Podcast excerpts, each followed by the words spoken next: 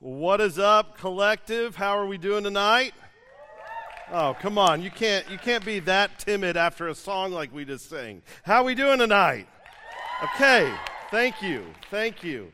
I am uh, so glad you're here. I'm so thankful to be asked back again to be here with you tonight. And I've got to tell you something. I got to be honest up front. When Josh asked me if I wanted to preach, he didn't tell me the topic I was getting. And so I agreed. And then I was like, all right, man, you, got, you guys have topics figured out yet? Will you text me the information? He's like, oh, it's on how to forgive.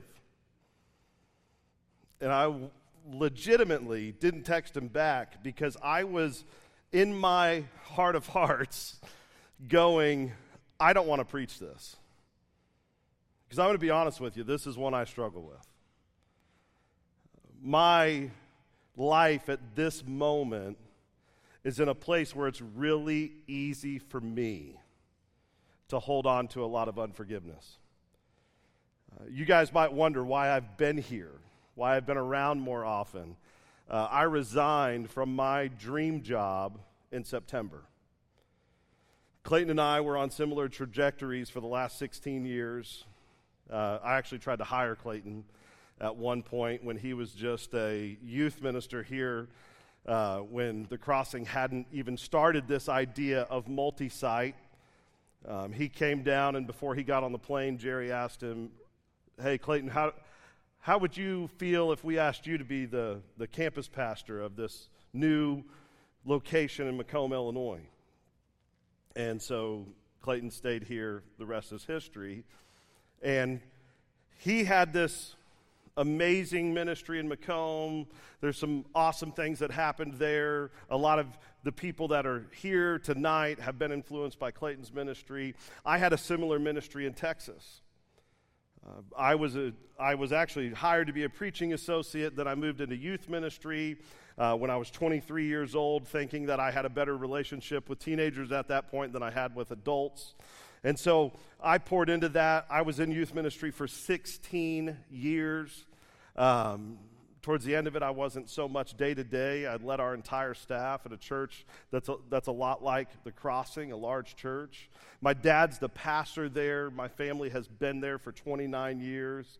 And everything in my life said I was going to take over that church next year as the lead pastor. And in one meeting, all that got ripped away.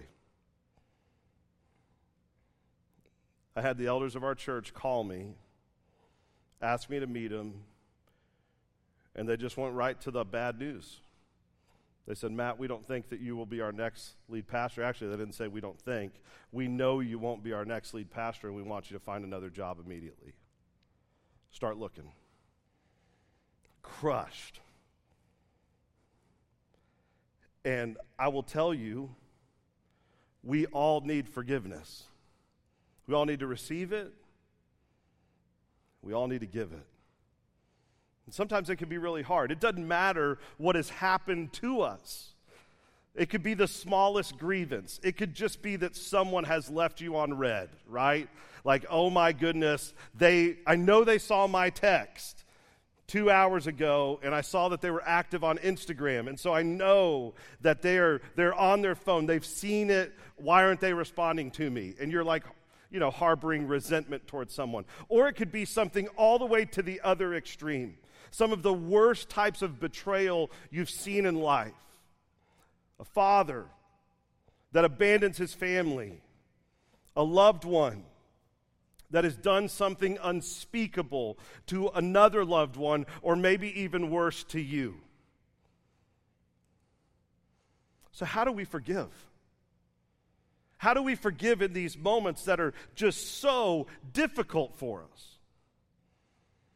Well, I want you to, to watch a clip, and I want to lead into it before I show it to you. Uh, I'm from Dallas, and on September 6, 2018, I believe it was, uh, a police officer got home after a 15 hour shift.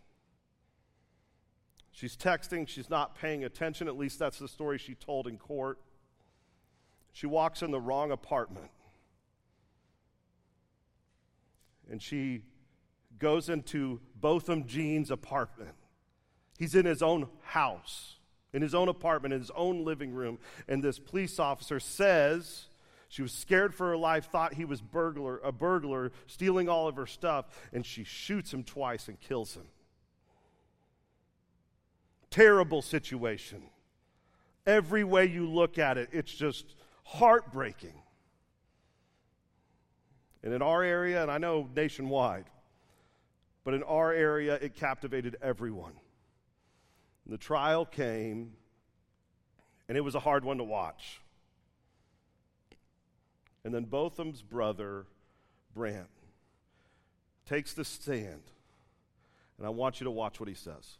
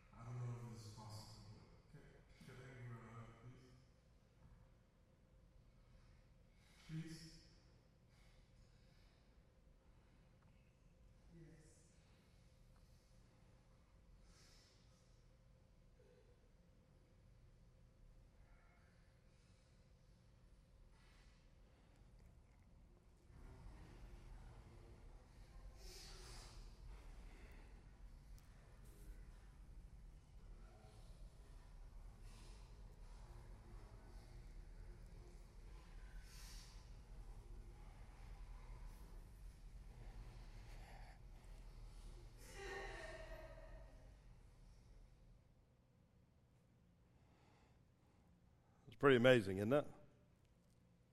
So, how do we forgive? Well, I think it's important for us to go to Scripture, right? In Luke chapter 11, Jesus' disciples come to him. The Bible tells us one day Jesus was praying in a certain place. When he finished, one of his disciples said to him, Lord, teach us to pray, just as John taught his disciples. This how to series. Like, this is a great one, right? Because there's a spot in the Bible where Jesus is teaching his disciples how to. This is what he says in verse 2. Jesus said to them, When you pray, say, Father, hallowed be your name, your kingdom come, give us each day our daily bread, forgive us our sins, for we also forgive everyone who sins against us, and lead us not into temptation now, for some of you, you hear that, you've been in church before, and you're like, uh, time out, Matt. You skipped a few lines in the Lord's Prayer, right? Like you're going, you, you missed a few parts. That's what the version is in Luke. Some people think that Jesus reiterated this a second time for them, but I actually want to go and look at it in Matthew chapter 5, 6, and 7. Those three chapters are what we call the Sermon on the Mount. It's Jesus' most famous sermon. Many have said this is the most famous speech ever given. And when Jesus goes through the Sermon on the Mount, what he does is it, it appears to us that he raises the standard. So I want to look at a few of these with you, and then we'll get into the Lord's Prayer. He says, You've heard it was said, verse 21 of, of chapter 5 you shall not murder, and anyone who murders will be subject to judgment. So, what Jesus is telling them is you've heard the law before, but I'm going to add something to it. He says, verse 22, but I tell you that anyone who is angry with a brother or sister will be subject to judgment. Like, I don't know about you, but when I read that, I go, I'm good. Like, I've, I haven't murdered anyone. Like, so I'm, I'm, I'm, in the clear. But then Jesus adds this saying, well, if you've ever been angry or you are still angry at a brother or sister, you're subject to judgment. He goes on, he says, You've heard it was said you should not commit adultery. You're like, Yeah, I've heard that. That's one of the Ten Commandments. Verse 28 But I tell you that anyone who looks at a woman lustfully has already committed adultery with her in his heart. Again, I sit here and go, Well, I've got the first part covered. I have not cheated on my wife. But let's be honest, I've definitely looked at women lustfully. And it's not just a man to woman, it goes the other way as well, ladies. I know some of you are having a hard time tonight with me preaching, but just stay where you're at, okay? Just kidding. I know that I'm not a stumbling block for too many of you. If you are, there's going to be counselors tonight. You can come up and confess that the fat guy tonight. Anyways, all right? But he goes on. He says, he says, again, you heard that it was said to people long ago, do not break your oath, but fulfill the Lord the vows that you made. But I tell you, verse 34, he raises a standard, do not swear by an oath at all, either by heaven, for it is God's throne, or by earth, for it is his footstool, or by Jerusalem, for it is the city of the great king. He goes on. You've heard that it was said, eye for an eye and tooth for a tooth. Hey, everyone's going to get what they deserve, right? But I tell you, verse 39, do not resist an evil person. If anyone slaps you on the right cheek, turn him the other cheek as well. He goes again, You've heard that it was said, Love your neighbor and hate your enemy. But I tell you, verse 44, love your enemies and pray for those who persecute you. You see what he's doing, right? He's saying, as a, as a Christian, as a follower of Jesus, you're taking it to a whole nother level. And then in chapter 6, he goes through three different areas. He talks about giving. And he looks at the Pharisees, these hypocrites that go into the synagogues, and there's these brass things that look like a trumpet. They're throwing their change in so that everyone could see how great of a giver they are. And he's like, guys, giving's really important, but don't be like them. When you give to the poor, your right hand shouldn't even know what your left hand's doing. Like, you're not doing this to show off to people. Then he tells a story about prayer. We're going to get that in a minute. And then he goes to fasting. And he says, hey, when the Pharisees are fasting, they want everyone to know about it. Like they want to be seen by so many people. But I tell you, put something on your face. Dress in a way that people don't notice. Because what's important to me is that you're doing this for God, not so other people notice you. But let's jump back, verse 5. He says, When you pray, do not be like the hypocrites For they love to stay to, to pray standing in the synagogues and on the street corners so they can be seen by others. Truly I tell you, they've received their reward in full. But when you pray, go into your room, close the door, pray to your Father who is unseen. Then your Father who has seen what is done in secret will reward you. And when you pray, do not keep babbling on like pagans, like lost people, for they think they will be heard because of their many words. Do not be like them, for your Father knows what you need before you even ask Him. And then Jesus says, This then is how you should pray. This is the one you know. Our Father in heaven, hallowed be your name. Your kingdom come, your will be done on earth as it is in heaven. Give us today our daily bread and watch it. Verse 12. And forgive us our debts as we have also forgiven our debtors. And lead us not into temptation, but deliver us from evil. And then watch what Jesus does. Out of all the things he just prayed for, he singles one area out forgiveness. Verse 14 For if you forgive other people when they sin against you, your heavenly Father will also forgive you. But if you do not forgive others their sins, your Father will not forgive your sins. Whew. That's, that's heavy, isn't it? Like when you read the Sermon on the Mount at first glance and you read it in the way that a lot of times we read it, you're going, what Jesus is doing is he's taking a list of rules and he's making it more difficult. Is that what Jesus came to do? To establish like a whole bunch of rules and say, hey, this is what you have to do and all this. No. What actually happens is Jesus is giving us this principle. You remember when he said in Matthew 11, Come to me, all you who are weary and heavy laden, all of you who are carrying just a lot, you're burdened. Come to me, and I will give you rest. Take my yoke upon you and learn from me, for my yoke is easy and my burden is light. You see, when we come to Jesus and we experience his forgiveness, what happens to us as believers is now these things that were burdensome before now become easy. Why? Because we're yoked in with Jesus.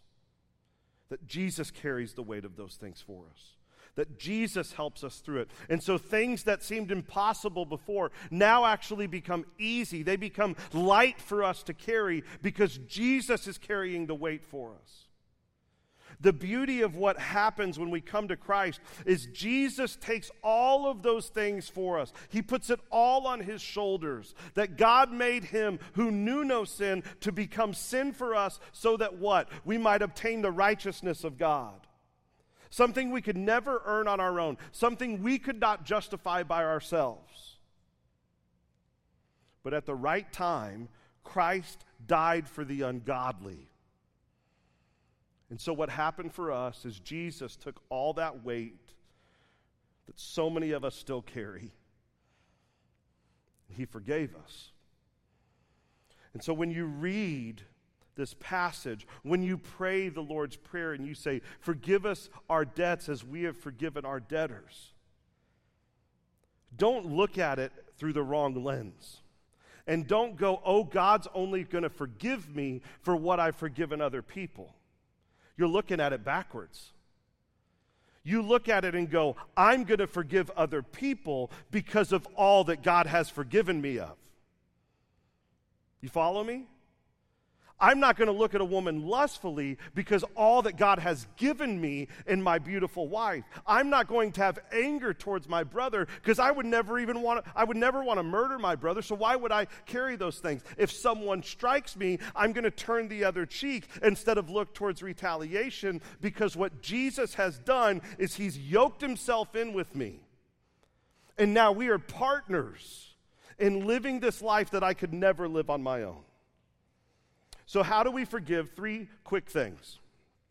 Number one, you have to f- receive forgiveness from Jesus. He's the only person that can give it. And I know that in a room like this, there's people at different stages where you haven't truly received the forgiveness that only Jesus can offer. And what I would tell you, if you ever want to learn how to forgive someone, it starts with receiving forgiveness yourself. You can go to a bookstore, you can search on Apple Books and try to find some self help book that tells you how to stop harboring bitterness and forgive people. It's not going to help you because it all starts with Jesus. If you actually look up the, the word in the New Testament, the Greek word for forgive, it's this word that means to be set free, to be let go, to release, to discharge, to liberate completely.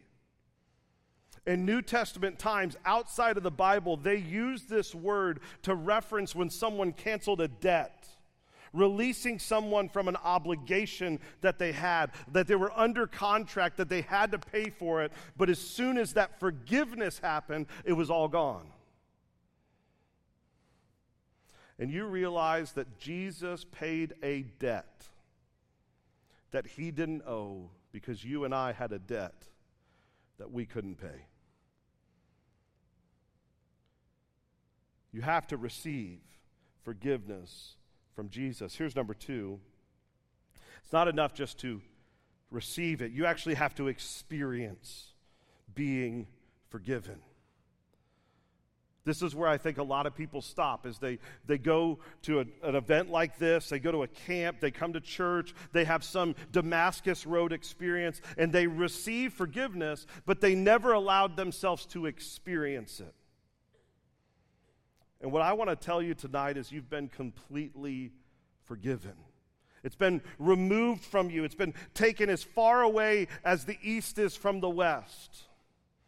God has not just forgiven your sins, the Bible tells us He remembers them no more. Completely erased. You know, this is one of the reasons why I absolutely love that in our circle, we take communion as often as we meet together. We're going to take it tonight. You take it every weekend. Why? Because you remember what Jesus did when he instituted the Lord's Supper, when he gave us communion? He took bread and he broke it and he says, This is my body, which is given for you. The Bible tells us that his body bore our sins. He bore our sins in his, in his body. It says he was bruised for our transgressions, he was crushed for our iniquities. All the things that we did wrong, the punishment that we deserve was placed upon him. So when we share in communion, what we are reminding ourselves when we take that bread is all the sins we've ever committed sins past, sins present, sins future are somehow all covered When you take that bread and you crush it between your teeth, I want you to think tonight, this isn't the communion meditation, someone else is going to do that. But when you crush it, I want you to think about yourself and know that your sins are what put Jesus on the cross. But communion is not just eating bread, is it? No, it's drinking of the cup. And when Jesus instituted, instituted the Lord's Supper, he took that cup and he says, This is the, new, the cup of the new covenant of my blood. How weird is that? Like if Jesus was anyone else and didn't die for our sins and his blood gave us forgiveness from our sins, like this would be the weirdest thing in the world. But in communion, it's the most beautiful thing, isn't it? That in that one meal, not only are you reminded of your own sin and how big of a deal that was, but you're reminded of God's grace and His forgiveness, which washes us white as snow.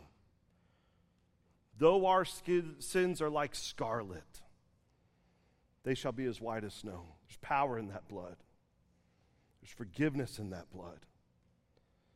And you want to talk about experiencing forgiveness. When you take, a, take communion with other believers, it's a reminder to us that we get to experience that forgiveness. And this should be a special time each and every time you do it. You know, Jesus tells a story about forgiveness in Matthew chapter 18. Peter actually comes to him and he says, How many times should I forgive my brother? Seven times? And Jesus says, Try 70 times seven. Which those of you that are like, well, I've done 471, I'm getting really close. You know, you're trying to do the math in your head. That's not what Jesus is saying. Seven and 70 are figurative terms, like not, not, not totally literal in this sense. What Jesus is saying is he's saying what defines us as followers of Christ is we are crazy with our forgiveness. We give it to people that don't deserve it. And he tells this story. It's called the parable of the unmerciful servant. I'm going to make it a little bit in our day and time. Imagine you made a ton of mistakes, financial mistakes. You went and spent all kinds of money you shouldn't spend. You bought things that you shouldn't have bought. Like you go out, and I mean, you are in debt like crazy. You think student loans are bad. You bought cars. You bought a boat. Like you maxed out every credit card. You've got bills everywhere that there are bills to be paid. And someone comes in and they give you a million dollars.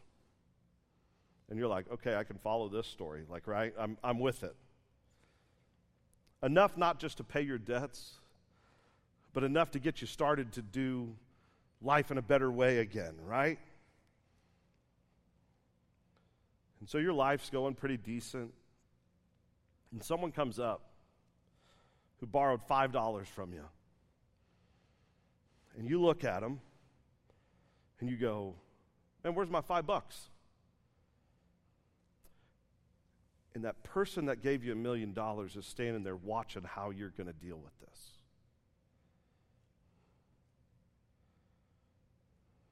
Get it? Like experience the forgiveness that all these debts that you you owe him, not the guy who just gave you a million dollars. You owe him. He gave you more than enough to pay your debts. You experience that forgiveness. Here's number three. I know this is like the title of the message, kind of but we offer forgiveness to others. You know what the, the Bible tells us in that story? That the unmerciful servant wanted to collect on the debt, the cheap debt that this person owed to him. And you know, I think there's a lot of us that do those same things. That you're like, well, that person doesn't deserve for me to offer them forgiveness. Can I be honest with you? My situation, there are a lot of times in my flesh that I want to go, you know what? I'd like for I'd like for wrongs to be made right. I'd love to go out and do all these things. But is that my job?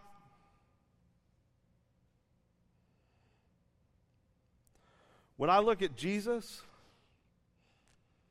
and what he's forgiven me of, guess what I can do? I can offer forgiveness to others. Forgive us our debts as we've forgiven those who have debts against us. You know, through this process, this has been a I don't even know now, six, seven month long process that I've been going through. I went and met with a, a counselor in Kentucky, and he told me the two hardest types of forgiveness is one, when someone hasn't asked for forgiveness or even acknowledged that they wronged you. It's a really hard type of forgiveness to offer, right? Or two, when you have to forgive someone just because that's who they are. And they're never going to apologize. They may not even realize what they've done. But as believers, you know what we do? We offer forgiveness to others.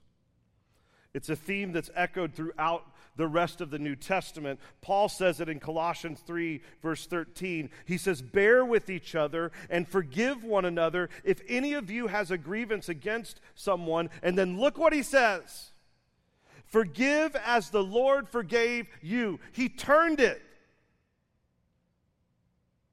He turned it from the way that Jesus taught us to pray, and he says, Listen, this is our duty as believers, not an obligation because we want to make sure we're forgiven the right way, but because we've been forgiven of so much, let us be known by it. Ephesians 4:32 be kind and compassionate to one another forgiving each other. Look at it. Just as in Christ God forgave you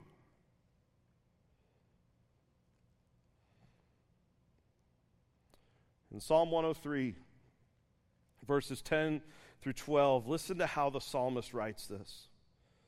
It says, He does not treat us as our sins deserve, or repay us according to our iniquities. For as high as the heavens are above the earth, so great is his love for those who fear him. As far as the east is from the west, so far has he removed our transgressions from us. Listen to me tonight. Receive forgiveness from Jesus. Experience being forgiven. And I promise you this you'll be able to offer forgiveness to others. You know, but tonight, there might be some of us who sit here and go, Well, I've never received that forgiveness. And in Acts chapter 2, we find the story of the, the debut of the church, the birth of the church. It's the day of Pentecost. The apostles come out, they preach. 3,000 people respond that day. And in Acts 2, I believe it's verse 36, they, they say to Peter, they say, What do we do to be saved? And Peter replies in Acts 2:38, Repent and be baptized, every one of you. See it? And you will receive forgiveness of your sins and the promised gift of the Holy Spirit. I don't know where you are tonight. I don't know if your forgiveness journey hasn't started yet. And tonight's going to be a really special night for you.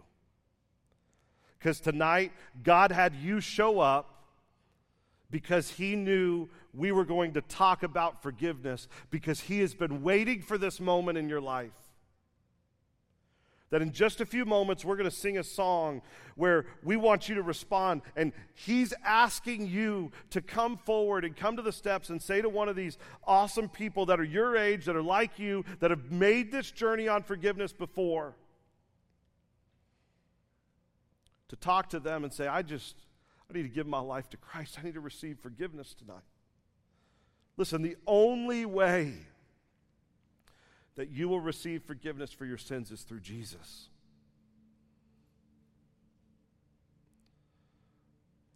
But maybe you've already received forgiveness, but that puts you in a different camp, right? Maybe some of you are dealing with forgiving yourself for things that you've done, maybe a long time ago, maybe recently. And you're holding on to stuff that God's not holding on to. He's already removed it. As far as the east is from the west, I promise you, He has removed your sin from you. And you need to experience that. You need to realize that this grace that God gives you is not something we could earn or deserve, it's a gift. And maybe you need to respond and just be overwhelmed, experience it. Honestly, I got goosebumps just talking about it. Or maybe you're like me. Tonight you need to let it go. Say, God, I'm not going to hold on to this. This resentment, this bitterness. I'm going to forgive as you have forgiven me. Whatever it is that God is moving in your heart, stirring in your spirit for you to do, don't sit there. respond. Father in heaven, you are so good. You are so gracious and compassionate to us. That God, you would give your one and only Son to die in our place, to die for our sins, to offer us forgiveness. And Lord, I pray right now for anyone in this room, anyone that hears this message, that hasn't experienced your forgiveness, that God, in just a few moments, they would respond and they would experience the forgiveness of their sins in a way that they never have before. Lord, I pray for those that are just dealing with the own punishment that they've given themselves They've got an enemy who reminds them over and over of the bad things that they've done. And sure, Satan might remember it, but God, we know you have removed it. You have forgotten. You remember it no more. And so, God, I pray that that would ring true in our hearts, that it would ring true in our souls, that we would understand tonight that, God, we are forgiven. Let us experience the, the glory of your grace tonight. And God, I pray for those that need to forgive someone. Lord, tonight's a great night to not just love those close to us and hate our enemies, but to love our enemies and to pray for those who have persecuted us, who have wronged us. Lord, help us to offer forgiveness.